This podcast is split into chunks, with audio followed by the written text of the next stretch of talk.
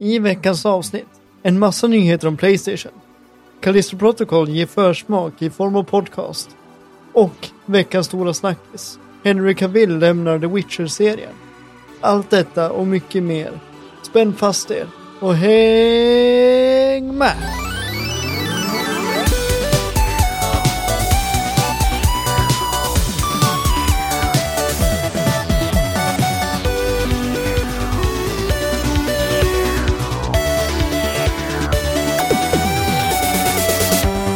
Hur är läget allihopa? Välkommen till ännu ett avsnitt av Allt under kontroll, podden där inget är under kontroll och er källa till nyheter, spelreviews och underhållning varje lördag. Jag är David Sjöqvist och med mig har jag min co-host och bror Daniel Jesaja Sjöqvist. Och denna säsong, den är sponsrad av Mr P.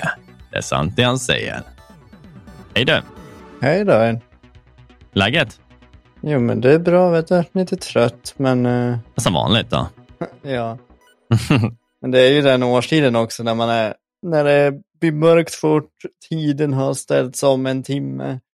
Så att det tar väl en liten stund. Ja, man tänker inte helt på det där med omställning av tid. Det gör fan lite ändå det. Ja, en timme gör faktiskt mycket. Man tror inte det, men... Nej, men det är liksom så här precis i början att man, man har kanske en rutin när man lägger sig och den blir lite förändrad men man tänker ju inte på det i, i realtid. Jag går inte runt och tänker att det är en timme fel, en timme så här. Liksom. Nej. Men eh, de första, första veckan kan jag tänka mig att man blir nog lite påverkad av just den biten. Sen är det ju bara fördelaktigt tycker jag med vintertid och sommartid. Mm. Men det är väl sista året vi kör det va? Det är inte 2023? Det ska jo, tas de bort. pratar om det, att det är sista gången. Mm. Ja, sen är det inte... Undrar vilken det är vi kommer köra på. Är det som, alltså vanliga, sommartiden vanliga då? Jag vet inte Antar vilken som jag. är den vanliga, men jag skulle anta det. Ja, jag tror att vintertiden är den som är annorlunda. P- PGA, liksom att det blir så jäkla mörkt här omkring. Mm. Men eh, vad vet jag? Ja, en timme hit, en timme dit gör väl ingenting. Nej, egentligen så hade de gjort det bra. De kunde ha tagit att man hamnar halvvägs. Där. Vi tar en halvtimme, vi möts i mitten, så har vi det perfekta året. Egentligen. ja. Nej, men det blir väl bra att vi följer övriga Europas eh, tid och London och alla de där, så har vi samma tidszon. Mm, är, det bara vi som, är det bara vi som har vintertid och sommartid? Nej. Jag är fan osäker på det. Det är säkert flera ställen. Jag vet att, eh, och det här är ju kanske helt orelevant i en spelpodcast, men det är ju ändå roligt att ta upp. Och det är ju när jag bodde hos Sara, alltså syster i Australien och var uppe vid Tweedheads, eh, stan där vi bodde. Mm. Eh, den staden är, tänk det som eh, Gävle. Mm. Och så har vi, men in, istället för att det är en stad, så är det två städer fast i samma stad. Det är, det är riktigt svårt att förklara. Men det som är grejen är att eh, man kan separera halva staden, eh, för där har de en eh, så kommunfullmäktige, om man säger så, alltså de Mm. leder, och så har de en på andra sidan. Ja, Ehm, men det ser ut, man, man, är man där så tänker man ju inte på det. nej. Men det som är roligt är att ena sidan kör med, eh, en, eh, ligger en annan, jag tror att de ligger i en annan tidszon. Så de, de är en timme före. Eller om det är att de kör med vintertid där. Det, det var någonting som gjorde att de, den ena sidan ligger en timme före, den andra sidan är en timme efter. Då. Mm, mm. Eh, och det är så här, det är så pass att liksom bara gatan mitt emot liksom där husen ligger, de har en annan tids, tidszon. Mm. Eh, så att många jobbade ju bara ja, men åt, åt fel håll. Då. Så varje hus gick in i hade två klockor. En för att se tiden för den här delen av stan och en tiden för att se den här. För att om du jobbar lär du tänka på att det blir inte din tid du följer. Nej, just det. Nej, så det är så superskevt, men uh, otroligt trevligt. Och Då fick man gå med två så här armbandsklockor och, och en för en tid och en för en annan. Ja men typ, alltså det var ju så, du har ju vänner vid andra sidan, du kanske gick i skolan där men du bodde där. Det blir ju skitkonstigt att liksom hålla reda på tider, skulle jag tycka i alla fall, om man hade två stycken att följa samtidigt. Mm. Men när, när, det- när det är liksom, det är samma stad, det är som att vi hade haft så i Gävle, där hade det varit superkonstigt att bara gå över till Brynäs och där är det en annan tidsaspekt. Men, liksom. men vet du varför det var så? Nej. Nej, det var väl vad de hade röstat igenom då, antar jag. Från liksom ena kommunsidan tyckte och den andra delen tyckte inte. Om jag, jag, jag har ingen aning. Nej, nej konstigt. Men det var superskumt och bägge gick ju på egna elnät också. Så att eh, när det vart eh, strömavbrott vid ena sidan, då hade grannarna mitt emot på gatan, då hade ju de el. Ja. Att, ja. Så att de, de hade verkligen separerat de två delarna. Konstigt. Lite spännande, men eh, Australien är spännande. Ja, mamma sa det. Jag pratade faktiskt med mamma innan vi började podda. Hon är i Australien nu. Och Ja. Hon berättade om alla fåglar och, och alla djur man inte får röra. Det finns fler djur man inte får gå nära än djur man får gå nära. Och då är det liksom mitt i stan. Gå inte nära den där fågeln för den har gift på vingarna. Gå inte Ja. nära den där för den kan käka upp. Alltså du vet, så den har gift nog att döda en val. Man bara, ja. Ja, nej, det är sjukt. Allting har gift. Mm. Ja, nej, men eh, annars då? Du, förutom att du är lite trött, har du några projekt på gång då? Eh, har jag något projekt på gång? Ja, alltså jag håller ju på lite smått med eh, en liten sån här äh, lär dig koda eh, Python-grej för att jag ska kunna utnyttja min eh, Raspberry Pi till fullo någon dag. Mm. Eh, så att jag håller på med en sån här 100 dagars kodningskurs. Eh, jag får ju aktivera dagen när jag vill. Det är liksom en kurs jag köpt på Udemy. Mm. Men i alla fall, så en dag är ett projekt, så att säga. Okej, ja. Så nu har jag lärt mig koda Tetris, jag har lärt mig koda Snake. Det är de två Ja. grejerna jag har gjort. Mm. Eh, och så sen för att få det att fastna så kör jag om eh, samma lektion en gång till, bara för att jag liksom inte ska ruscha igenom eh, kursen, utan jag, jag liksom tar det försiktigt. ja. Yes. Mm. Kul. Eh, och i övrigt så har jag ju eh, en kompis här på obestämd tid. Jag tror han ska bort nu i veckan. Så att jag får till, Mm. tillbaka min lägenhet så som, så som det har varit. Så som det har varit. Ja. Det blir ju så här, det är supertrevligt att ha sällskap, Mm. men ibland så vill man bara få plocka undan allting och inte ha massa grejer som står framme och bara ha det städat och känna att om inte jag rör mig någonstans så blir det inte rörigt där. Nej, nej men precis. Så att det, det är ju en otroligt, skön, en otroligt skön känsla. Ja. Men i övrigt så har jag väl inte gjort så mycket. Eh, jag tänkte säga vad jag har spelat, men det gör vi ju mot slutet nu för tiden. Så att det, det får vänta. Yes. Du då, vad har du gjort? Ja, du, jag eh, hade ju min sjukperiod nu för en vecka sedan, om inte lite mer också. Eh, så jag har ju varit dundersjuk. Mm. Sen eh, kände jag att vindarna vände och det vart helg. Och jag var och jobba. Jag var lite hostig, men det var mer så här, ja men det är nog bara rethosta, för jag har ju varit förkyld liksom. Mm. Sen var det måndag, började känna mig lite krasslig igen. Gick in på tisdag och då var jag död alltså. Fy fan vad jag varit sjuk. Mm. Det är förrän igår eh, på torsdag eh, jag börjar känna mig liksom bättre. Inte frisk, trött och lite sliten. Men jag har inte haft sådana här hostattacker. Jag har varit lite så här snuvig, jag har nyst lite, liksom så här, men inget värre. Liksom. Nej. Det är jävligt skönt att slippa den här jävla förkylningen. Bara upp med båda fingrarna och peka fuck you åt dem. För det där ja, jobbigt. ja, men din, din, röst låter ju betydligt mycket bättre idag. Jag vet i, igår förmiddag så skrev du till mig, kan du ta avsnittet själv den här veckan? För rösten håller Mm. inte, det här kommer inte bli något bra. Jag bara, absolut, det fixar jag. Sen några timmar senare, du vi kör imorgon. Jag bara, ah, okej. Ja, nej, jag kände liksom att eh, på grund av att det var mycket rösten och hostattackerna är ju det som är jobbigt. Alltså jag kommer ihåg sist när jag gjorde mitt solavsnitt hur mycket jag fick redigera i realtid och ta bort Mm. hostattackerna och det var inte roligt. Och är du som redigerar så tänkte jag fy fan, han ska inte behöva stå ut med en så här superredigering när man vill gå in och fixa allt. Ja, inte när man har en dag på sig. Nej, det hade varit lite sugigt. ja. Eh, nej, men det här blir bra. Det blir kul. Eh, men som sagt, jag är friskare, vilket känns trevligt. Mm. Nu har jag väl inte varit så mycket på agendan på grund av det, liksom, så att jag känner att det har varit väldigt mycket bara vara hemma. Mm. Eh, så jag, på något sätt längtar jag till att göra någonting. Jag var dock på bio och det var där på lördag när jag jobbade. För jag sagt, det kändes bättre då. Jag tror det var på lördagen. Mm. Då gick jag och eh, Tobbe då på Smile, Mm. skräckfilmen. Mm. Den säger de ska vara riktigt bra. Ja, den var det. Alltså, den, jag skulle nog kunna ge den typ så här sju av tio kanske, tror jag. Mm. Eh, och det är nog bra för en skräckfilm. För skräck, den, skräckfilmer är ju sällan en tia. Det är så här, de har inte storyn. Den enda skräckfilmen jag kan nog säga jag tycker är nära en tia, alltså nio av tio kanske där, det är Conjuring. Eh, Ja. Och jag vet inte om jag tycker att den är det nu, men jag vet att första gången jag såg den, Mm. då var det, det, det, det liksom var så bra det kunde bli liksom där och då. ja. Eh, Den hade liksom allt och då tyckte jag också att storyn var schysst. Liksom. En, en skräckfilm som jag tycker om det är uh, The Babadook. Ja, precis. Det är också en, en riktigt bra skräckfilm som har över sju, i butik för mig i alla fall. Ja, jag såg att eh, de har ju släppt en skräckserie på Netflix, tror jag nu. Eh, Den ser, undrar om det är Netflix eller HBO. Den ser ganska påkostad ut. Det var What Hides in the Closet kanske? Mm. Lite osäker på namnet.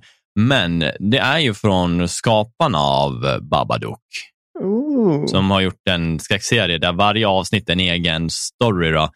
Eh, lite som American Horror Story fast eh, den ser, jag såg introt igår när Susanne tryckte igång den. Mhm. Eh, såg absolut intressant ut. Jag tyckte att det såg väldigt påkostat ut. Alltså, har man ett påkostat intro, då, då brukar det så här, det här kan nog vara bra. Mm. Eh, när, när det händer grejer, man blir intresserad, det drar in. Lite så här, du vet, så här Game of Thrones-viben när det händer grejer. Och, Ja. och lite så här, det blir ikoniskt. Eller när man kollar på True Blood, i sig var ju det väldigt cool, coolt intro som var annorlunda och man blir liksom så här, oh, och så bra musik liksom. Det fångar den. Mm. Nej, så att ehm, det är väl det. Och nu väntar sig imorgon ska vi väl på eh, brorsans eh, barns kalas. ja, just det. Ja, då kommer vi mötas där. ja. Ja, så att eh, jag lär ju nu när man känner sig lite friskare ta mig ut idag och försöka hitta någonting till henne. Mm. Någonting så här, eh, någonting som jag inte har kunskap om. Så det är då man tar med sig tjejen så hon får peka det här. Hon. Ja, jag vet att hon önskar sig allting på lekliga, så det var bara att välja. ja, det är så. Nej, men eh, gosedjur tycker hon ju om. Ja. Nej, men vi får, se vad vi hittar då, Mm. eh, om vi åker in till Valbo. Ja. Nej, men annars som sagt, eh, inte så mycket som händer. Det blir nog full fart framåt. Eh, vi börjar gå in mot Black Week och hela skiten, så att det blir kul. Just det. Hektiska veckor framöver nu då. Jajamän, i alla fall inom handel. Mm. Så att, eh, men det, det blir trevligt fan. Det är kul med kunder eh, och få prata. Dagarna går fort. Mm. Absolut. Får se om man kan ta hem någonting roligt under, under Black Week eller någonting. Jag ska försöka, försöka hålla lite utkik. Jag också har vissa saker jag skulle kunna tänka mig om de går ner i pris. Eh, men det är precis här mitt, jag kommer ju flytta veckan efter, precis där i slutet. ju. Just det. Eh, Men vi har ju min lägenhet, eh, är ju som sagt inte såld än, så att vi kommer ju kunna flytta ganska långsamt om vi vill, eh, då jag har betalat den här hyran för december. Om, jag, om det är så att vi är kvar så då ja, eh, behöver jag ju inte tänka på det. Då kan vi bara flytta i vår egen takt och Ja, inte behöva stressa ut den sista november. men det är väl skönt i och för sig. Nej, men det blir härligt. Mm. Nej, så det är det. Ja. Och på grund av att vi har ett ändrat, eh, ändrat vad ska man säga, att hur, hur avsnittet går, Mm. så är det ju faktiskt dags för oss att dra över på nyheter. Ska jag börja eller du? Du kan börja där. Yes.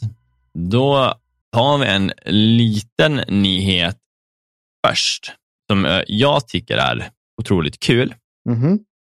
Eh, Det finns ett spel som ligger mig varmt om hjärtat och på tal om skräck så kommer det också snart den 2 december så släpps ju Callisto Protocol. Ja, just det. Och för de som inte har hängt med eller inte vet så är det ju från många av de som var med och skapade Dead Space som är med och gör det här spelet. Då. Och det ser man ju, det är, har väldigt mycket likheter.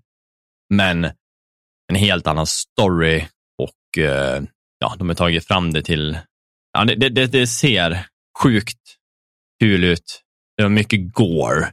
Ja. Eh, ser ut som det väldigt, ska vara väldigt vad ska man säga, eh, interaktivt med miljöerna om hur du kan döda Mm. monster slash dig själv, vilket jag också tycker är en trevlig approach. Mm. Eh, men det här handlar inte helt om spelet, för spelet har vi pratat väldigt mycket om förut. Eh, Ja. Det här handlar faktiskt om att det har släppts en podcast som heter The Callisto Protocol Helix Station. Just Den här äh, kommer vara sex avsnitt och det är då en berättelse, det. mm. Mm. 3D immersive sound berättelse där du får följa en, eh, vad ska man säga, en Bounty Hunter som är ute och jagar eh, förrymda eh, fångar kan man väl säga då. Eh, från ett fängelse då, som har eh, förlorat kontakten, antar jag det som det handlar om. Och det är väl lite där man är i spelet. Ja. Så du får ju följa hon, eh, vad heter hon då? Gwendolyn Chri- Christie. Det är hon som eh, spelar, vad heter hon, i Game of Thrones? Brienne of Tarth. Jaha. Ja, ja. Ja, det är hon som är Gwen, ja, nu kommer jag inte ihåg vad hon heter i, i, i, i, i podden. Men ja, det är hon som kommer spela i alla fall huvudkaraktären som Mm. är den här Bounty Huntern. Då. Och det kommer nog bli väldigt kul att få lyssna, för det här ska tydligen vara då en prequel, det som händer lite innan eh, spelet drar igång. Mm. Så antingen bygger du upp med att, för att det- är samma år, 2320, som spelet går. Ja. Så det här kan nog kanske vara det som precis innan och att man kanske träffar den här karaktären i spelet. För så jag menar att det bygger upp en eh, Ja, ja. varför hon är på stationen också. Mm. Eh, men jag har ingen aning. Men eh, kul i alla fall. Mm. Eh, en grej som var roligt när jag satt och kollade på hon, eh, hon gör ju även rollen till Sam Fisher i Splinter Cell. Gör hon rollen? Nej, ja, nej, vänta nu. Ja, tur. Tur att jag läste. Jag tänkte, för jag satt och funderade så här. Varför är det en tjej som gör roll till Sam Fisher? Ja, jag tänkte. Ja, jag, jag kunde inte få det att gå ihop. Nej. Nej. Och jag satt, alltså, tänkte bara väldigt länge tidigare idag när jag satt och läste den. Jag bara, men alltså, varför har de valt och varför ens chansa liksom, när det är en kille? Mm. Men nu ser jag att det är Michael Ironside är också med och är en del av karaktären, alltså, eh, är- eller en del av ja. berättarna. ja. Och det är han som gör rösten till Sam Fisher. ja, jag tänkte jag. Ja. ja, tur att jag läste. ja. ja. Men eh, sen kan jag väl ta en till som är inte är så här, det är inte en jättestor nyhet, men ändå fortsätter på skräck. Mhm. Det finns ett spel som eh, ligger på Kickstarter och det heter The Stories Closed.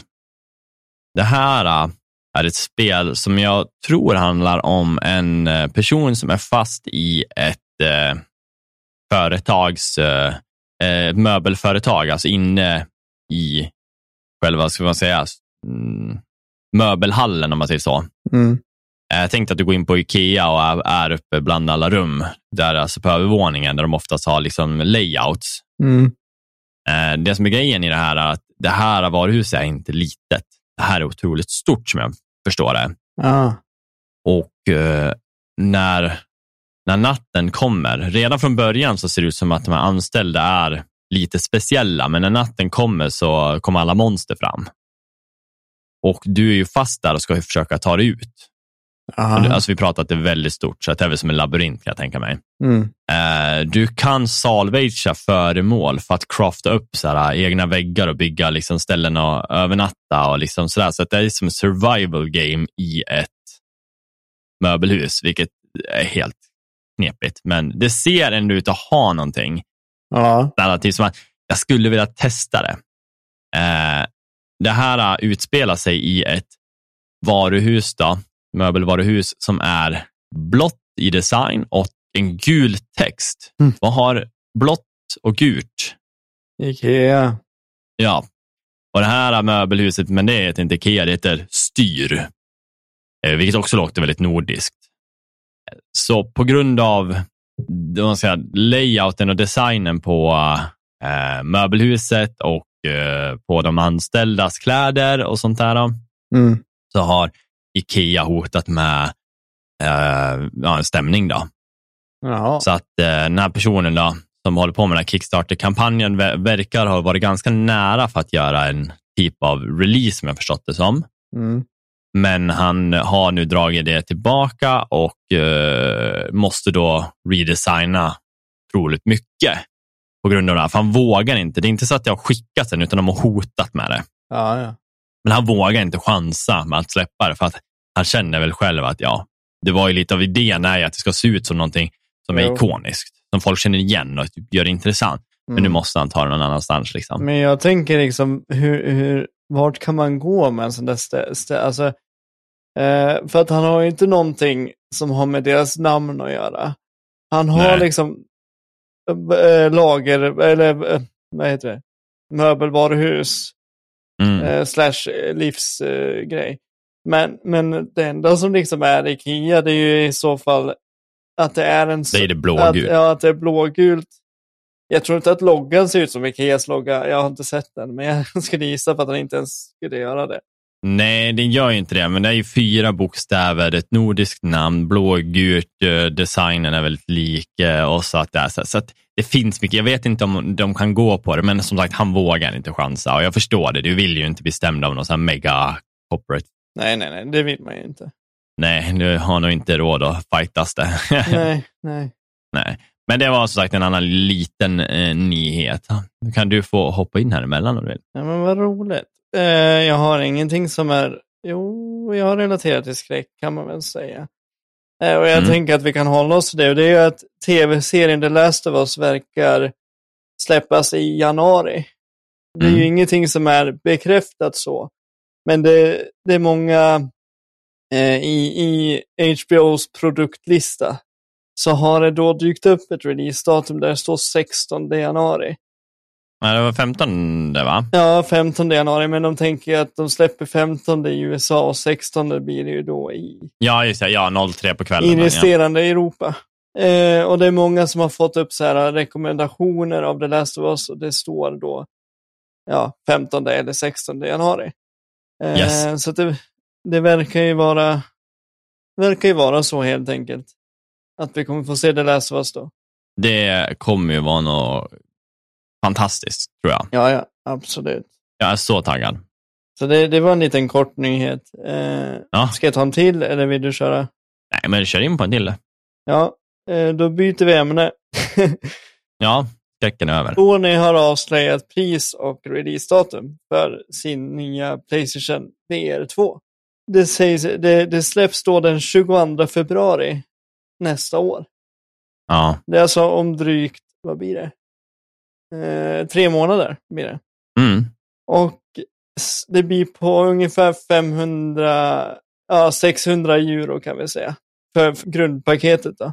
Nej, Som skriver euro så är det ju inte övertaget till den svenska summan. Alltså jag antar i Sverige kanske runt eh, 6700 då? Ja, men du, man flyttar ju bara komma ett steg så blir det ju, Ja, men vi har våra skatter, alltså sånt ja där. just det, det kommer det bli. Mm. Men i alla fall, det blir väl en 6-7 tusen då kanske. För oss, Mm. och då är det för grundpaketet då. Då är det, då är det VR-hjälmen och eh, Playstation VR 2 Sense-kontrollen. Och, Mm. och ett par stereohörlurar. Okej. Eh, och då, och sen kommer de också släppa ett paket som innehåller Horizon Call of the Mountain. Det är alltså ett Horizon Horizon-spel från Horizon Zero Dawn och Horizon Forbidden West. Men, Mm. men i VR-stuk. Ja, Ja. Och då kommer prislappen ligga lite högre med ungefär 50 euro. Ja, ungefär vad ett spel kostar liksom. Ja, precis. Mm. Då, då släpper de ett paket och då blir det 649 euro och då kan man ju omvandla det till svenska kronor blir det lite över 7000, 7000 kanske. Ja, men precis. Och så sen eh, vid release då så beräknas ungefär 20 titlar finnas tillgängliga för Playstation VR 2. Mm. Och det som är mest känt just nu det är Horizon Call of the Mountain som de kommer göra ett paket med. Och Resident Evil Village. Än så Mm. länge som är de titlarna som vi som är mest kända och det som folk kanske väntar på att få spela då. Kan man Ja. väl säga. Jag läste också att eh, när VR2 kommer att de eh, kommer göra free upgrades på alla spel som är till eh, föregångaren. Mm, det är bra. Så att har du gamla VR-spel, alltså om det är Iron Man eller Beat Saber eller Mm. whatever, så tror jag att, eh, som det såg ut i alla fall, kommer vara free upgrades. Mm. Så att det, det är skönt i alla fall. Så har man byggt upp ett VR-bibliotek behöver man inte tänka på att det är helt kört. Nej, nej precis. Sen tog jag in lite spex och sådär, men det vet jag inte om det är så jätteintressant att veta, men att det var mest intressant på releasen tänkte jag. Mm, jag tror vi pratade om spe, spesarna för ett tag sedan, jag vet inte om det var Mac och jag kanske. Då. Ja, vi pratade om eh, Quest 2 och Quest, eller Questen och Proen pratade vi om. Ja, just men det. inte ja. så mycket om Playstation. Stämmer. Nej, men inte, det, nej, det stämmer. det är inte så mycket som skiljer dem åt egentligen. Det är 120 Hz, 2000 gånger 2040 i resolution, i panel resolution. Och då är det, står det per eye, så jag antar att det är per öga då, som det blir. Ja, ja. Eh, och så är det 110 degrees field of ja view. vinkel. Ja. och så har vi ju deras kamera och sensor. Och, Ja, kör, kör de ju kamerorna på, vet, istället för att man behöver ha kameran fram, framför. Så många som har kört med gamla Playstation VR vet ju att man har en kamera på tvn typ som filmar headsetet och där läser den av de blå punkterna, själva ljusen, för Ja. att veta vad du tittar.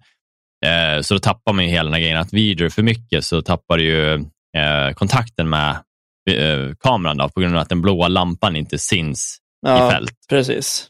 nu sitter ju kamerorna på eh, skärmen då istället då, och den håller utkik på. Det jag tycker är så bra med det här eh, Playstation VR är att de slopar Playstation Move-kontrollerna och att de har gjort egna nya kontroller. Ja. Till, Det, jag tycker att om man skulle ta det från start, när de bytte över, Playstation Move-kontrollerna fanns redan på Playstation 3 ja, och eh, fungerade med deras kamera. Så sen när de skapade VR så vart jag faktiskt väldigt chockad redan där att de valde att gå på den här gamla tekniken. mm, För att alla andra hade börjat gå över till- andra typer av kontroller redan då. Mm. Men eh, Playstation valde att köra liksom med gamla Move Controllers med de här lamporna i som måste ses av eh, kameran. Men det var väl kanske lättare då hur de valde att gå med lampor på headsetet. Liksom att vi, varför inte bara köra med dem? Liksom. ja. Så att de hade väl inte kommit lika långt i tekniken. Men det här ser jävligt fräscht ut. Ja, jag vet att eftersom jag inte har en PC eller någonting sånt där så kommer jag garanterat att köpa det här när eh, kanske det finns lite fler titlar och lite sånt där som kanske tilltalar lite mer att man vill eventuellt ha ett VR. Man vill ju se hur, hur bra det går först innan man kanske bestämmer sig för att lägga ner så mycket pengar på ett VR-headset. Ja, Nej, men alltså, jag tror att det kommer vara nice. Jag tror det kommer gå bra för dem. De har otroligt mycket studios som arbetar med diverse spel för VR. Så det verkar ju vara en topp, alltså, de satsar verkligen på det här. De har tagit det dit de vill. Mm. Eh, De vill väl fortsätta ta det ännu, vidare ännu mer, men jag tror, att, jag tror att det här kommer bli den gången där VR verkligen slår i konsolväg.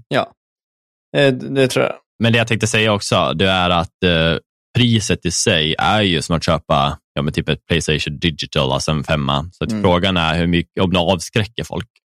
Ja, fast det kostar ju inte så mycket mer än ett vanligt VR till PC. Och då, då tänker jag.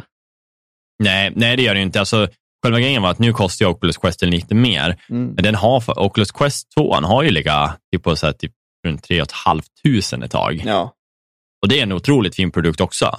Eh, så att där har de ingen chans, men nu ligger typ den också, Quest 2, uppe på typ 6 000 ändå, så att nu är det typ snarlika. Men teknologin utvecklas ju och då lär ju priset också bli lite dyrare för teknologin blir dyrare att utveckla. Ja, och så hela inflationsskiten. Mm.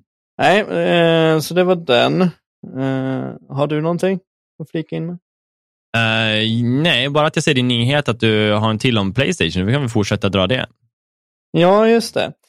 det har jag.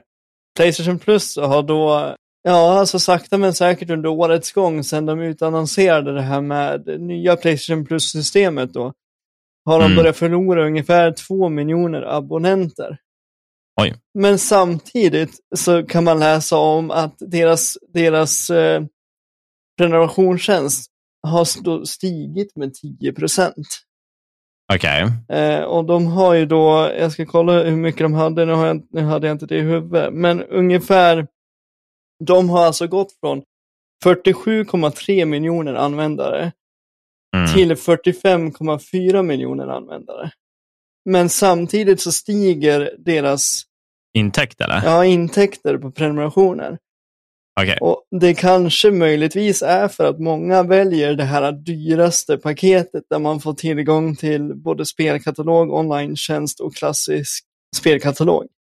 Ja, jo men så är det ju. Alltså pratar man, har du 45 miljoner eller 45,5 miljoner abonnenter och mängden eh, väljer den som är till 40 kronor dyrare än den billigaste förut. Ja, så kommer intäkterna att stiga. Så är det ju 40 spänn gånger det blir ju en plussumma liksom. Men jag tror att man lär ju gå på förlusten av siffror. Det, det är inte bra. Alltså även fast de går bättre i pris så är det inte kul att förlora folk. Och då har vi ju Game Pass då, som har eh, hälften så lite användare. Men, Mm. men de, stiger, de har stigit från 18 miljoner, det här pratade vi om för två veckor sedan tror jag. De har stigit Mm. från 18 miljoner till, till 25 miljoner. Ja. Så även fast de är mindre än Playstation så går ju Xbox åt rätt håll. Och Playstation Ja. förlorar mer användare. ja, men precis. Ja. Och vad det kan bero på, det har jag ingen aning om egentligen. Om det är att de har eh, möjligtvis att de, att de inte marknadsför sin, sin, eh, sina prisklasser tillräckligt bra så att folk förstår vad som ingår och inte. Eller att de tycker att de tar för dyrt för att de jämför med Game Pass-priser. Att Game Pass tar så här Mm. mycket ja, mycket och möjligt. vi väljer att ta så här mycket för en, för en liten unkig klassisk katalog. Ja. Ja, Nej, men det är som sagt en stor fråga det där och jag som sagt tycker ju att det viktigaste är hur, många, hur mycket folk man har, inte hur, att du tjänar mer. För att tjäna mer kommer du göra på grund av att du har en tjänst. De lär ju se det som ett varningstecken, absolut. Jag tänker ju också så här att de tjänar mer nu, men ju fler användare de förlorar, ju mindre kommer de att tjäna. Ja, man får se det stå så här, om det finns en risk för det. Men ja, jag tror som sagt det är ändå ett varningstecken, absolut. Mm. På tal om Sony då, så eh, läste jag något, jag har inte med det här, men jag har för mig att jag kan i alla fall citera hur det har gått senaste månaden. Mhm. Eh, Playstation har ju uppat sin eh, produktion ganska rejält nu och börjat få ut produkter. Mm. Och Det syns ju då i statistik då när det är den bäst, mest sålda konsolen då under för den här månaden. Då, så ligger den på topp ett. Både som mest såld och mest intjänade pengar, Mhm. vilket är bra. Och sen som eh, tvåa så kommer switchen. Så fortsätter ligga liksom stadigt och högt på mest sålda, eller på sålda produkter, då, enheter. Mm. Eh, Men det, istället på intjänade pengar så ligger ju Xboxet tvåa, då, så switchen kostar ju lite mindre. Då.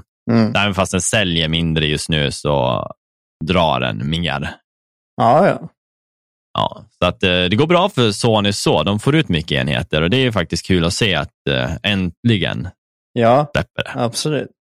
Jag kan inte förstå riktigt hur Sonys Playstation kan vara så mycket större än Xbox egentligen. För de är väldigt snarlika och, och allt sånt där. Men en, Ja. ändå så är det, undrar om det- är märket eller om det är hypen eller om det är att Jag tror att eh, mycket handlar om när Xboxet kom, mm, eh, som ny konsol in i marknaden, så vart det otroligt stort. Sen kom 360 mm, vilket också tryck på bra. Ja. Liksom, det, det, det, det var mycket folk där. Sen kom One. Där tappade man en stor del av spelmarknaden, ska jag säga. ja, Eh, det, det liksom, de fick aldrig momentum i One. nej, Så att jag tror att de förlorade en stor del av sin liksom, bas där under en generations... Och sen gick det liksom fem år ungefär. Alltså de skapade väl någon, eh, eh, vad fan hette den då? Eh, One X mm, någonstans emellan där, ungefär som PS4 Pro. Men det kompenserar ju aldrig upp, så att det vart ju liksom lite av en förlust av folk, liksom av eh, jag säga, följare. Men ja, du förstår vad jag menar. ja, Eh, sen om det bara är det, det vet jag inte. Men eh, jag tror att det kan ha en, haft en effekt av att föregående konsolgeneration inte var så uppskattad. nej, så kan det vara.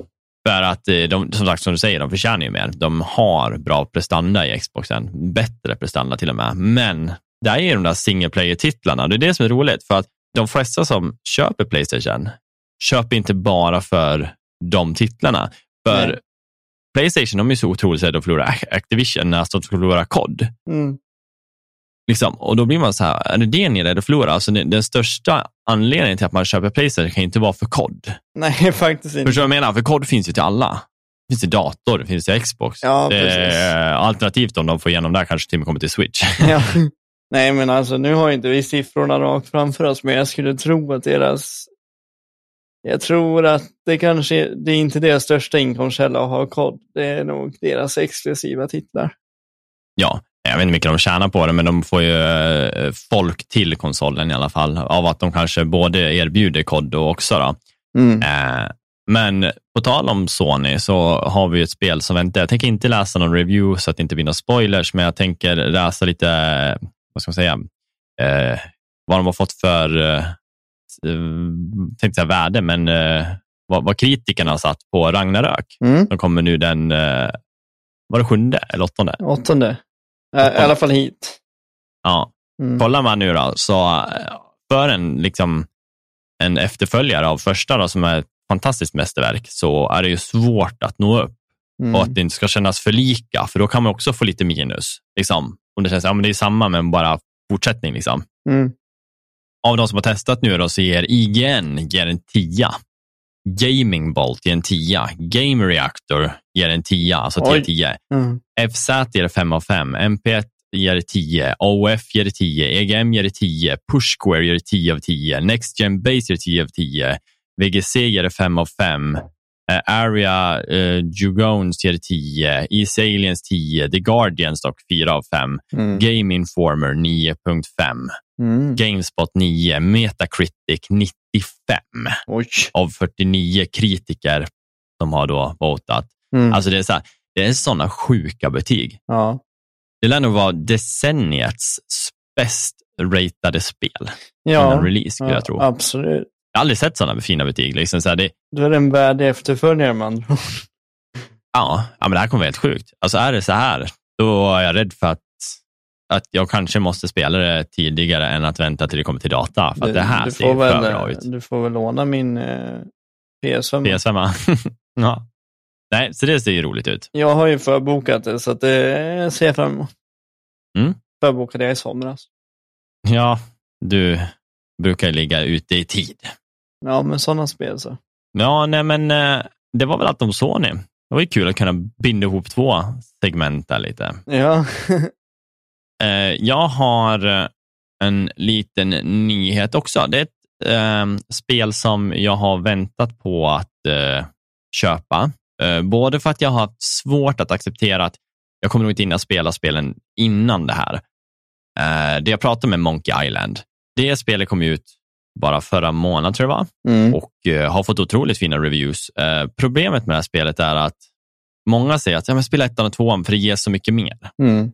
Eh, och när man, någon säger så till mig, då blir jag så här, okej, men då kanske jag måste köra ettan och tvåan för att liksom verkligen komma in. Men jag har inte tiden att sitta och spela ett gammalt peka-klicka. Men jag har också hört folk som säger att du kan spela trean och ha det jävligt trevligt ändå. Har du inte tiden eller inte tålamodet?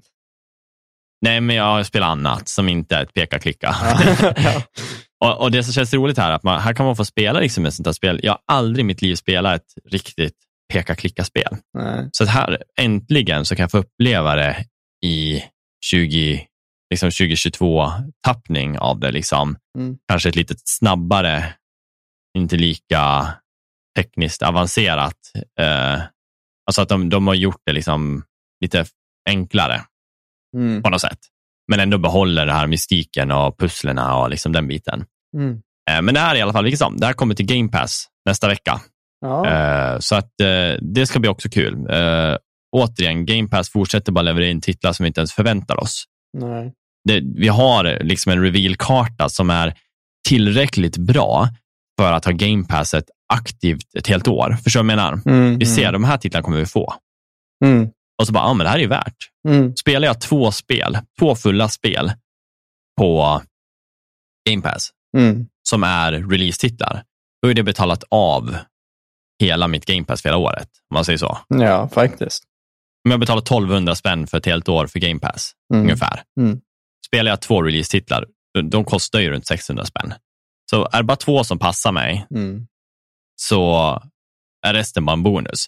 Och här fortsätter liksom hela tiden komma spel som man bara, åh, det där vill jag ju spela, det har jag väntat på, eller, och, och liksom så här, som bara dyker in. Skitkul. Och snart kommer ju det här äh, Family, family Pass-grejen. Vilket Ja, också just kommer att göra ja. det billigare och bättre. Och man kommer tjäna in mer på att ha ett sånt. Ja, då får ju alla Game Pass Ultimate istället, vilket är fördelaktigt både för konsolägare men även för de som eh, har barn som inte har gamingdatorer, för då kommer de kunna streama spel i Mm. familjen. Mm. Det gör ju att det ena, till exempel om jag eh, kör vanligt, då, så gör det att eh, någon annan, då, eller ja, då säger jag brorsan, han har ju ändå det barn nu.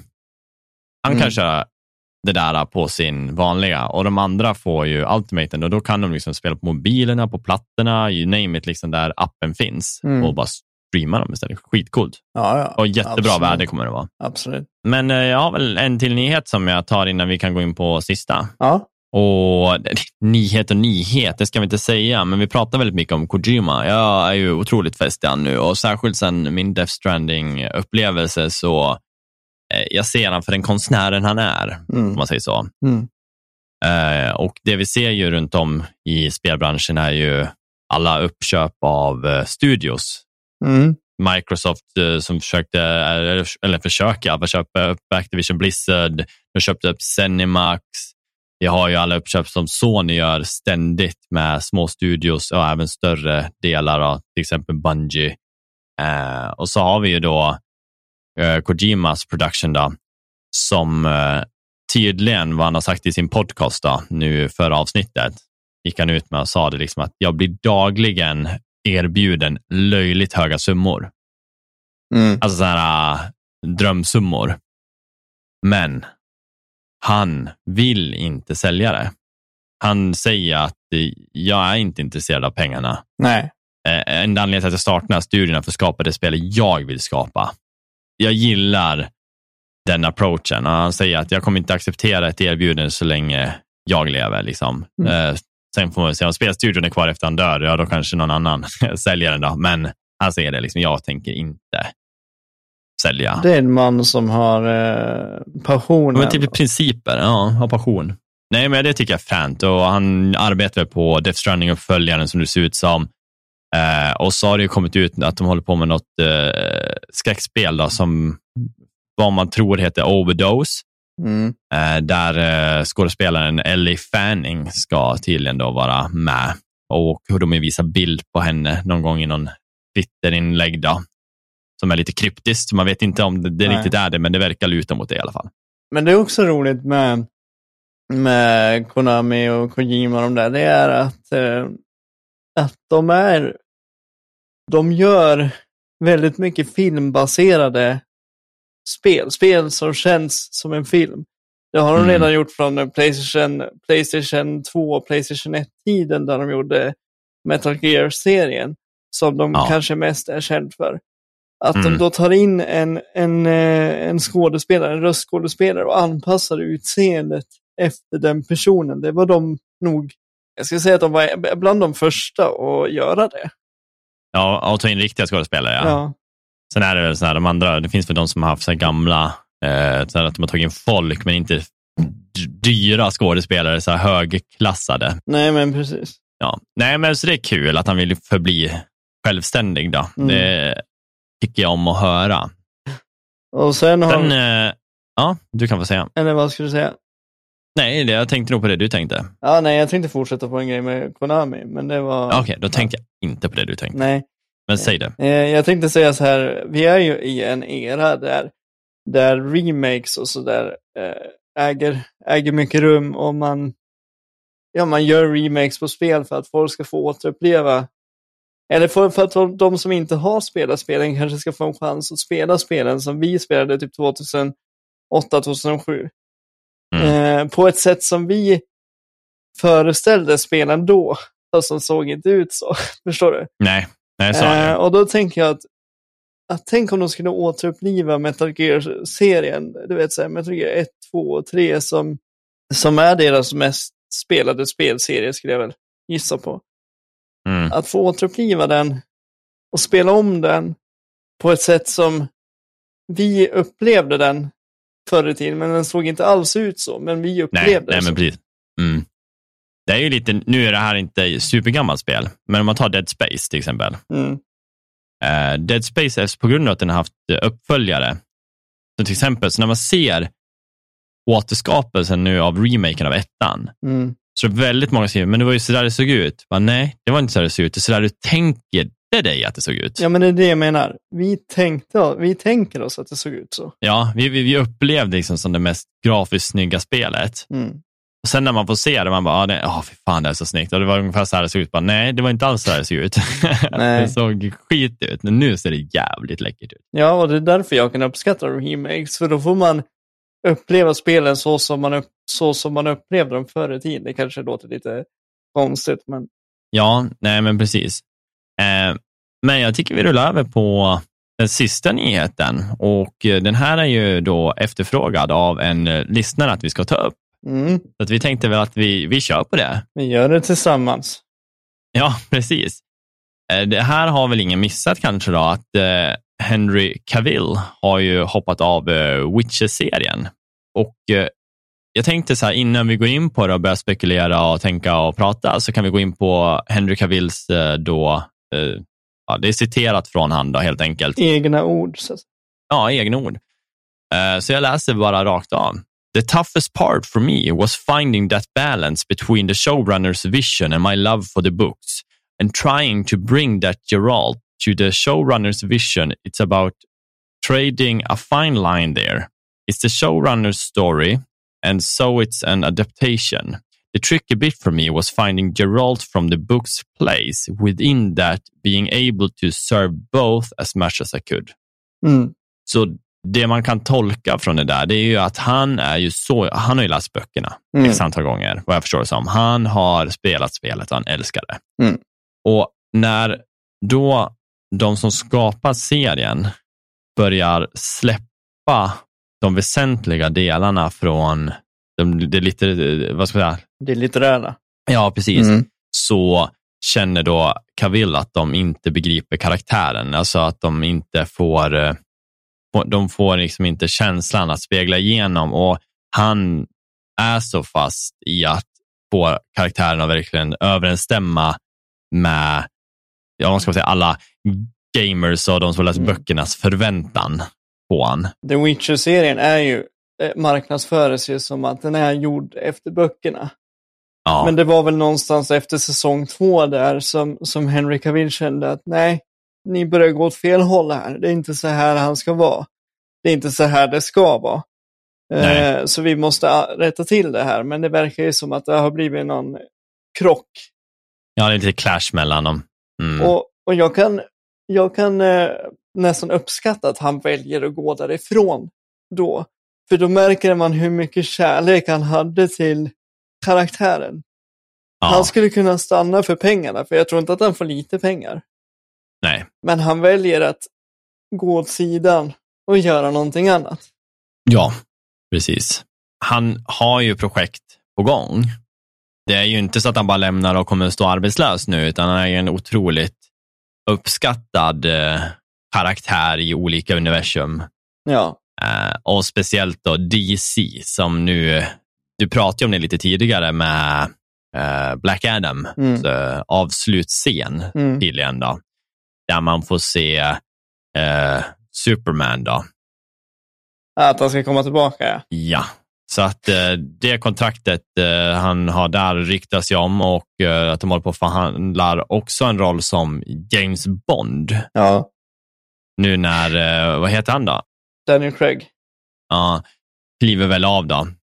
Eh, och om någon faktiskt ska axla en roll som Bond, Mm. alltså ha det här en ikonisk så badass look, så är det ju han. Alltså, fan vad han...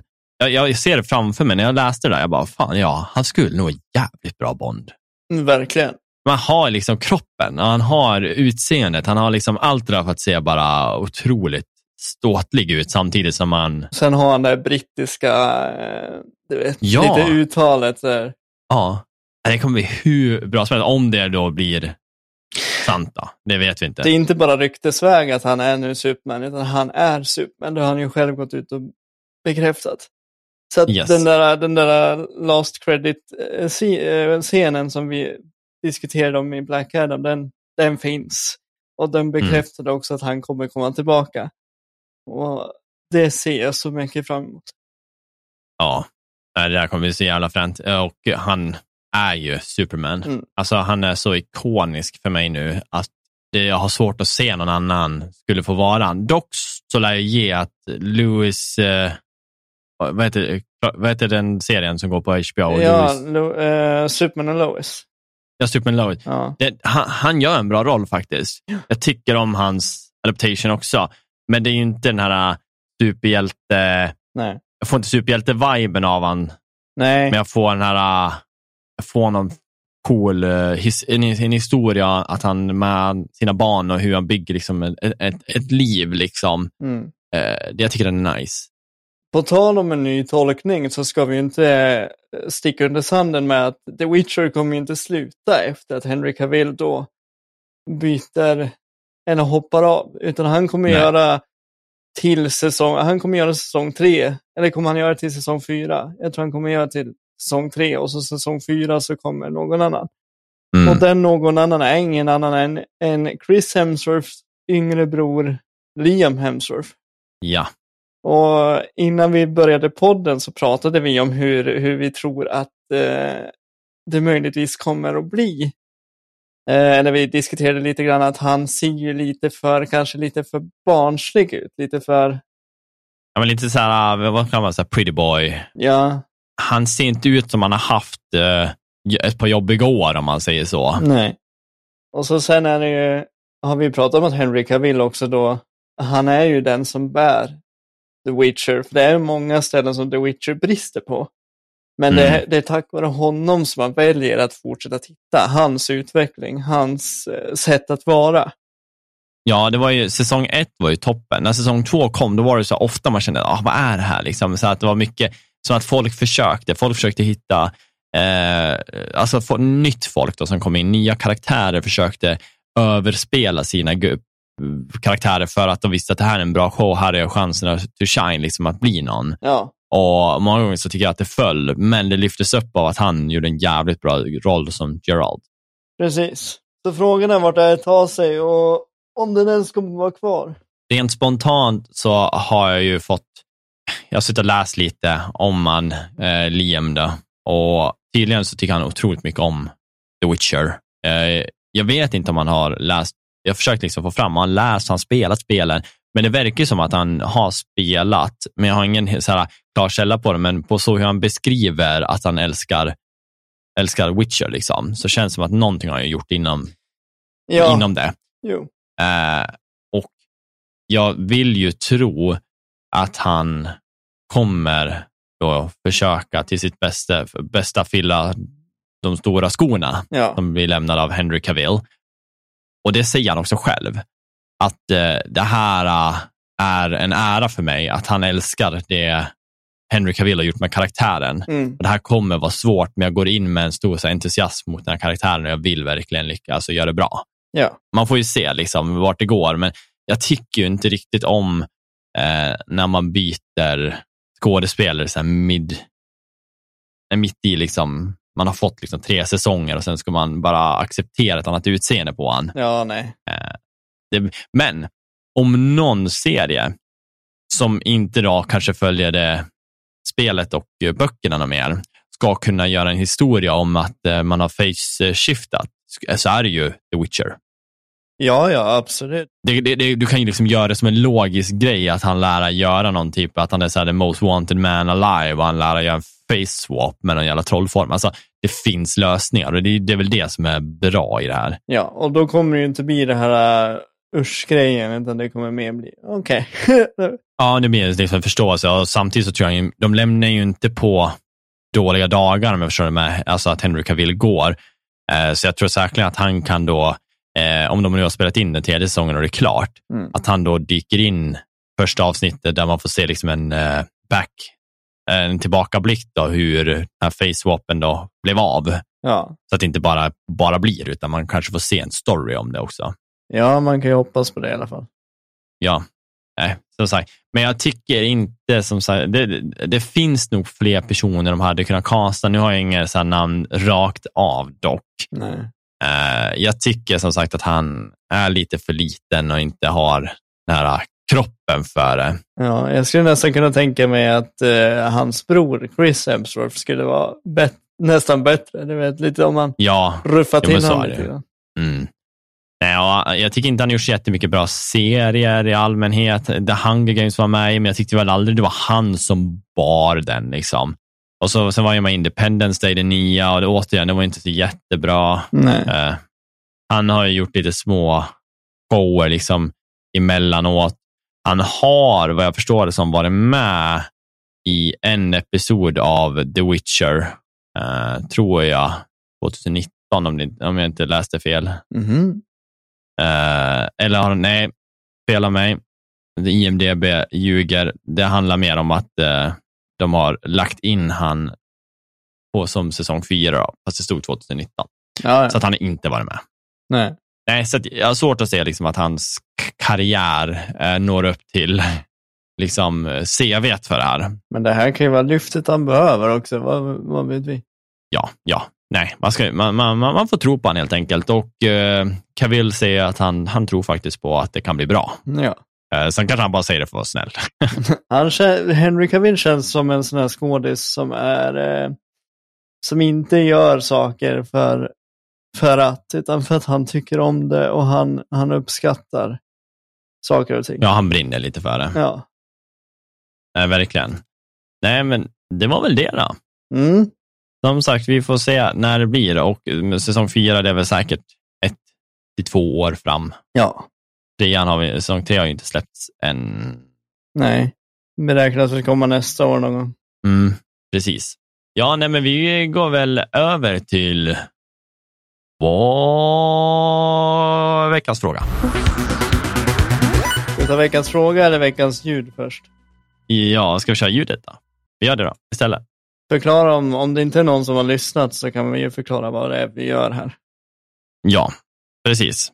Nu har vi ju som sagt aktiverat tävlingarna. Nej, men vi kommer köra lite så här veckans ljud och det kan vara lite var som helst, eh, där eh, vi ger er möjligheten att integrera med oss lite på våra inlägg, eh, där ni kan samla både poäng, då, där vi förhoppningsvis så kan dra in någon rolig eh, vinst i slutändan, då, eh, som vi ger ut till den som får mest poäng.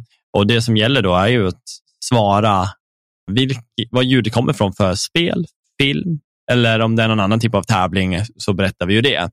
Eh, men man får två poäng för att svara först och om man har, alltså om man har rätt. Eh, har man fel, inga poäng. Men alla som svarar efter har också chansen att då dra en poäng. Så att bara för att en, eh, en har fått två poäng så kan du fortfarande samla ihop massa ettor och i slutändan om du har svarat på fler så kan du vinna. Ja, det betyder ju inte att den första kommentaren har rätt heller. Nej, precis. Nej. Nej, så att, eh, jag kommer nu spela upp ett ljud och ni får jättegärna så gå in och så skriver ni på inlägget som läggs upp när det här eh, släpps då på lördag. Och eh, Annars så kommer ju också veckans fråga efter och där man också vara med och diskutera kring veckans fråga själv. Då. Det är också roligt om ni gör det. Men nu kommer ljudet. Ah, sh. Here we go again. Worst place in the world. Ja, den där är ju för de som vet inte så knepig. De som vet, de vet. Ja, men precis. Det kommer jag nog alltid säga efter de här ljudklippen, för att det är ju så. De som vet, de vet. Mm. Eh, men det där är lite ikoniskt i alla fall. Många har nog hört ljudet lite så här till och från som en meme någonstans, men kanske inte riktigt vet var ljudet kommer ifrån. Nej, men precis. Eh, nej, så det var det.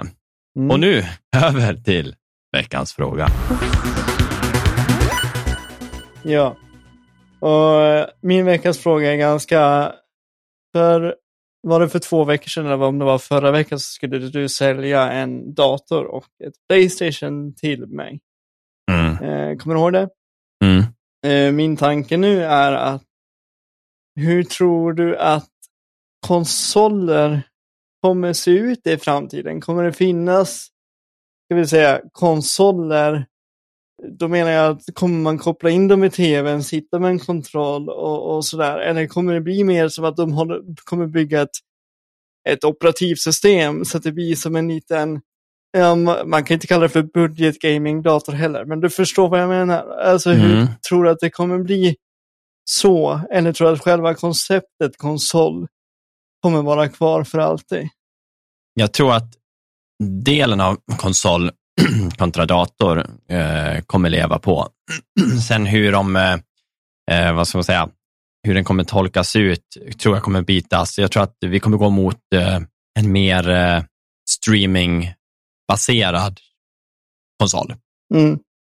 Jag tror att till exempel Xbox, eh, jag tror att inom två generationer så har vi nog en, en Xbox box.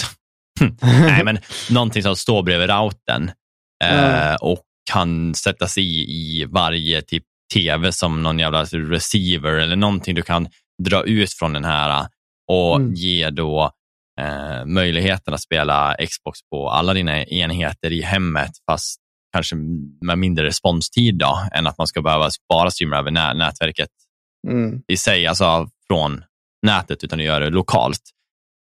Mm. Så att eh, det skulle ju kunna vara liksom ett steg mot den riktningen. För jag Mm. tror att konsoler i sig, eh, intresset är ju liksom att kunna få personen då, som har bara en tv. Och, eh, eh, så jag tror competitive, competitive biten kommer ju behöva att du har en fysisk konsol fast få lägsta responstid. Mm. Så frågan är ju om de alltid ser en vinning i det. Men om man kollar till exempel på hårdvaran, liksom, så att jag tror att de hade tjänat på att skapa någonting billigare och sen sälja det mer i mängder och köra mer på eh, Game Passet. Då. Ja, Så att det lockar med de här abonnemangstjänsterna. För i slutändan, ju fler de kan sälja de små grejerna som inte är lika kostsamma att bygga och du kan få ut i fler hem, mm. så tror jag att det, det, jag, jag tror att det kommer gå mot det hållet i konsolvärld. Eh, sen hoppas jag på att, som sagt, att de kör en fysisk konsol också som säljs till de mer hardcore gamersna. Mm. Ja, för jag, jag tänkte liksom så här, om man har ett Xbox till exempel. Mm. Det är väldigt, är det, nu ska inte jag säga, det känns som att det skulle vara väldigt enkelt att bara sätta in en, en eh, Windows operativsystem och sen ha typ Game Passet i den och så kan du fortfarande använda det som en liten så här budgetaktig gaming-dator. Det är lite så jag tänker.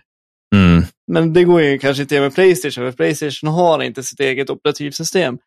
Men det skulle kunna gå att fixa så att det blir lite mer som en dator fast det fortfarande, ja, Jag har dock en annan grej som, som jag har tänkt på eh, om man tar kring konsol.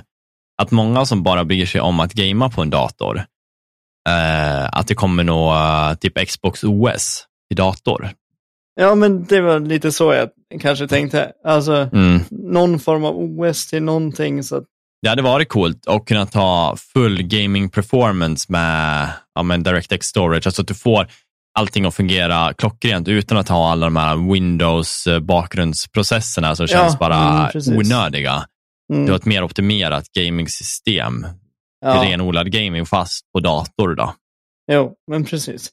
Det var lite, lite åt det hållet jag tänkte att, att vi skulle kanske eventuellt komma när vi, Mm. när vi pratar om det här, att det, det kanske byggs ett OS istället som man kan installera på valfri eh, dator eller, eller Mm. någonting. Men inte att det kommer kanske bli en, en konsol du har hemma, utan det är mer att du kanske har en dator som du kan installera ett OS på Mm. och bara byta till det för att kunna spela Xbox. Nej, men sagt, det är nog mycket möjligt och jag, jag, jag tror att det är ju någonting som man hade uppskattat och till exempel nu när Stream Decken släpptes och släpps med en Linux-variant av ett Steam OS. eh, Det är Mm. liksom roligt. Det är jävligt trevligt att den här lilla portabla grejen kör med Linux och, ett eget OS som är mot att fungera med Steam. Ja, det är ganska coolt. Ja, men det är så man vill ha det. Alltså, jag vill ju fortfarande kunna gå in på nätet, men jag har ju, det hälften av grejerna jag gör på datorn är inget nytta av. Dock som podcast och sånt där, det är ju, vill jag ju fortfarande kunna göra vissa program. Men Ja, jag ja. tycker att det är tråkigt att ha jävla massa Windows-grejer som bara är onödiga faktiskt. Mm. Det är en kul fråga och det var inte så superlång, men jag, det, är väl, det är väl där jag tror. Liksom ett, ett OS-system till eh, datorer från konsol eh, Ja, och streaming tror jag kommer att stå stora delarna. Och kanske då att man kör en box hemma på något sätt som jag pratar om. Det hade ju underlättat en hel del istället för att ha, som jag, jag har ett Playstation på min vänstra sida och ett Xbox under skärmen och sen har jag en dator till höger. Mm. att man liksom skulle kunna komprimera ihop det till typ en enhet, men att man på ett enkelt sätt kanske kan via router eller någonting bara skifta till det jag vill använda. Ja, om den hade kunnat använt vilken hårdvara som helst, om jag säger om jag har, om jag har Insignia 3080, Mm. och då säger vi att har jag Playstation, då kan jag skaffa tre separata hårddiskar, en för Xbox, en för Playstation, en för... Ja. Och när jag startar spel kan jag välja vilken jag vill gå in på, jag vill gå in på Xboxet. Liksom. Mm. Men som sagt, vi får ju se vart det går. Det är ju bara spekulationer, men eh, det hade varit, det hade varit nice med ett renodlat gaming-system. ja, men faktiskt. Nej, men det var väl eh, veckans fråga. Mm. Men du, vet du vad vi går över på nu då? Just det. vi är inte Vi är klara. inte klara än. Nej. Vad har vi spelat? Ja, jag kan väl börja. Ja. Ha det där och pratar. Jag har inte kört så jättemycket. Eller jag, jag har kört mycket, men inte campaignspel. Efter Mm. jag klarade av de där tre spelen så har det varit lite så mättat på att köra någonting storymässigt för tillfället. Eh, Jag har kört en hel del Overwatch. Det har varit skitkul faktiskt. Vi har det riktigt roligt och det går bra-ish. Men eh, huvudsaken, vi har väldigt roligt. Ja. För övrigt så har jag spelat podd mycket också, Modern Warfare 2. eh, Och eh, jag är ju inne och levlar nu vapnena för att förbereda mig inför eh, releasen av Warzone 2. De har släppt multiplayer nu. Multiplayer är släppt. Ja. Släpptes den 28 tror jag? Ja, ja. Men eh, jag har mycket bra... Eh, alltså jag, jag tycker att det är väldigt bra spel, även multiplayer. Jag tycker att den är kul, jag tycker det går fort och etc. Mm. Eh, jag tycker nu när jag satt mig in i det, för vi pratade lite om det förut när det skulle komma, om det nya vapensystemet, hur du levlar och alla, man pratar om vapenfamiljer istället för att du levlar enskilt vapen hela tiden ja. Eh, så istället för att levela upp ett vapen till level 60 för att få sista suppression eller något sånt där, så har du, vissa vapen är bara upp till level 22, vissa 28 och så. Då. Men istället så kan du, eh, när du levelar upp ett vapen till viss level, så kan du låsa upp en ny typ av, eh, eh ja, låsa upp nästa vapen i familjen. Då. Så då kan man byta till, istället för att köra Lachman, om det är till 776, så kan du köra Lachman 556 när du levelar upp den till en viss level och då låser du upp en ny när du levelar upp den till level. Hela det här systemet är otroligt krångligt Mm. känner jag nu. Eh, jag förstår ju det, men Mm. det är vissa attachments jag vill ha till min, till exempel M4. Mm. Men för att få det, då lär jag levela upp två stycken Lachmans till en viss level för att låsa upp den sista eh, typ SMG'n jag behöver. För att jag behöver låsa upp, levela upp den till level 20 för att jag ska få en eh, laser. Så att även fast jag inte ska använda, alltså även fast jag inte har ingenting med M4 att göra, så lär jag levela upp tre andra vapen Mm. till höga levlar Mm. för att kunna få den här lasern som gör att det här äh, kan bli ett bra vapen nu. Så att det blir i slutändan nästan mer negativt för att jag har inget intresse. Det var, två av vapnen är helt onödiga. Jag kommer aldrig spela dem. Nej. Jag kommer bara levla dem. Så att jag tror att det, liksom, det, det börjar gå mot det negativa där. Sen, ja, jag kommer väl göra det ändå, men eh, jag tycker inte att det är jättekul att det är så. Nej, jag förstår det. Nej, Så att jag har mest kört så. Jag kör mycket med, mycket med Hagen har det varit. Och jag har ju blivit en så här väldigt duktig objektiv gamer nu. Så jag, jag försöker springa på objektivs Mm. Ja, men det är bra. och, gö- och dra mitt last så att vi vinner matchen också. Mm. Bara inte du är den enda som springer på objektiv så är det lugnt. Mm, Det är det nog. Ja, men vad har du spelat då?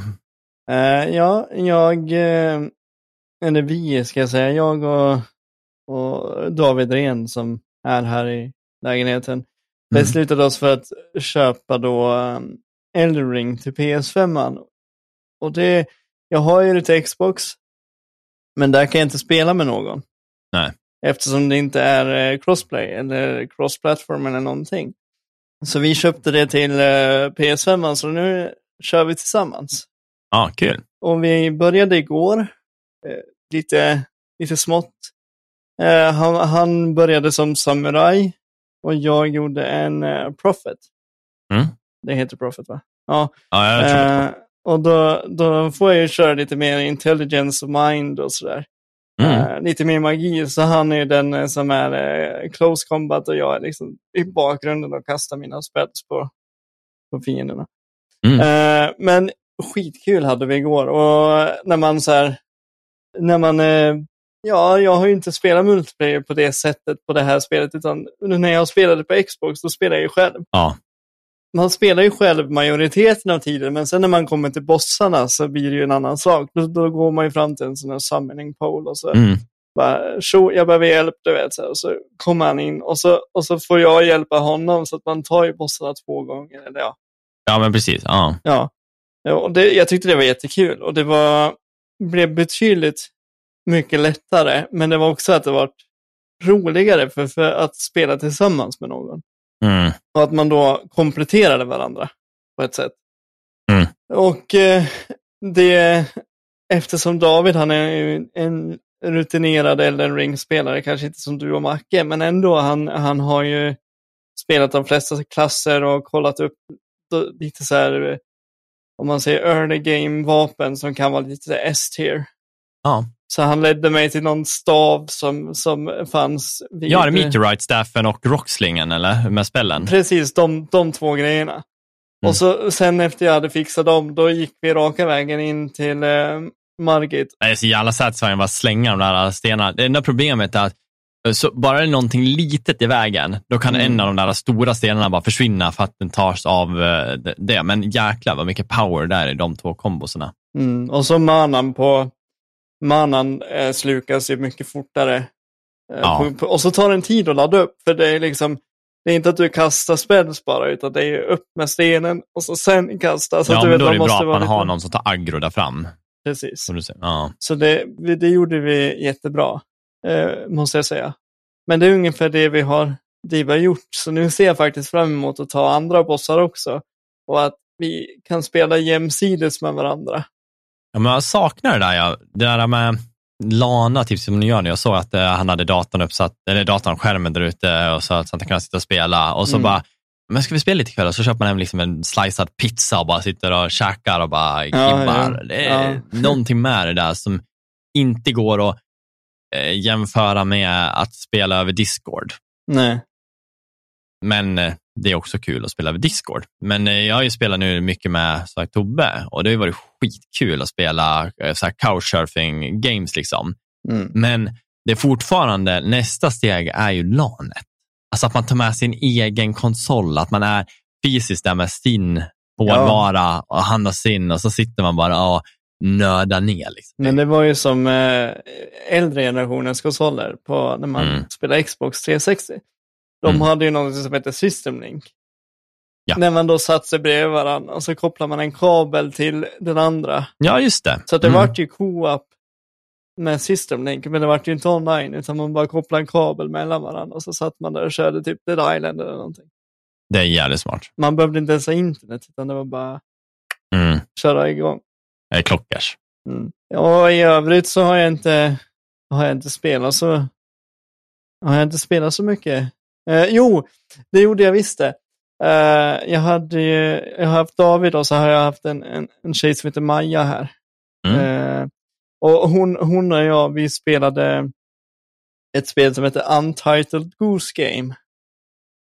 Ja, jag tror jag kanske vet vad det är. Av ett, av ett, eh, av ett eh, företag som heter House House. Ja. Jag tror jag de hette. Eller någonting. Eh, och spelet går helt enkelt ut på att du ska ta dig till en klocka. Och, alltså en klocka. Sen ska du ta hem klockan och förstöra klockan. Mhm. Eh, och under, under vägens gång så kommer du möta massa olika människor på massa olika levlar. Och så ska du liksom förstöra för människorna och så här, för att kunna ta dig vidare, för ingen tycker om de här gåsarna.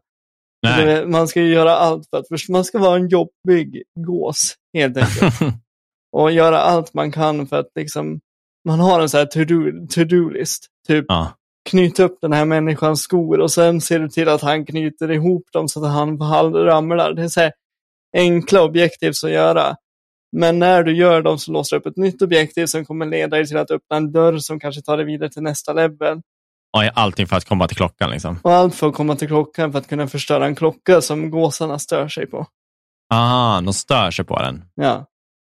Så att du vet, och, och, och det börjar ju med att du låser upp typ en level, sen låser du upp en till. Men när du har låst upp den leveln, då kan du gå emellan Så det visar att det blir som en öppen värld till slut. Ah, okej. så ja. du, du går ju liksom till slutet och sen ska du tillbaka till början, kasta ner klockan och sen är spelet slut. Mm. Har ni gjort det då? Ja, det tog Ja. Tre timmar, men det var, det var kul. Ja, men roligt att spela någonting som kanske inte är det spel man eh, har blivit tipsad eller tänkt på. Och sen Nej. var det här var ju fan lite små trevligt. Nej, ändå. men hon, hon hade det på sitt Switch. Och det, det var Mm. så här också ett eh, co-op multiplayer.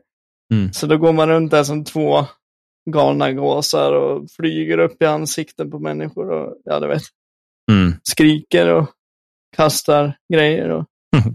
ja, nej men lite småkul. Mm. Så. Men fan vad gött.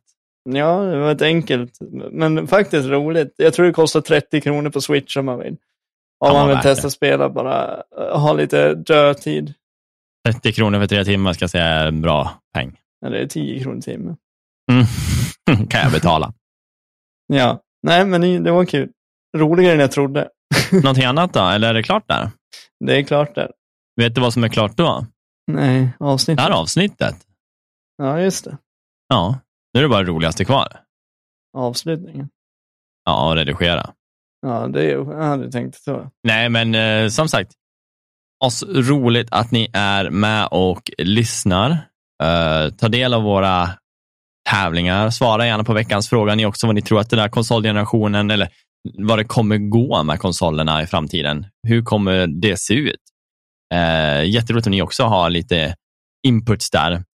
Och för övrigt, som sagt, vi finns på Patreons. Avsnitten kommer ut tidigare då. Nu har det ju varit att de har kommit lite närmare releasedagen, men vanligtvis så kommer de nästan på tisdag, måndag redan, in, alltså nästan fem dagar innan. Men nu har det varit lite med sjukdom och så, då, då har det blivit lite förskjutet. Men för övrigt så kan man supporta utan att, eh, eller supporta utan, ja, ni kan supporta ändå, även om ni inte är intresserade av att få avsnittet tidigare.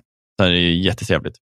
Eh, Och har man inte pengar och inte orkar lägga det så går det på andra sätt att som sagt då svara på det vi skriver på Facebook eller gå in och skicka fem stjärnor på betyg i Spotify eller var du nu lyssnar. Det, är ju också, och det hjälper oss också. Så Ja. att, eh, in och gör det och så tackar vi för oss. Hörs vi nästa vecka. Ha det bra. Auf Wiedersehen. Hej då! Hej då!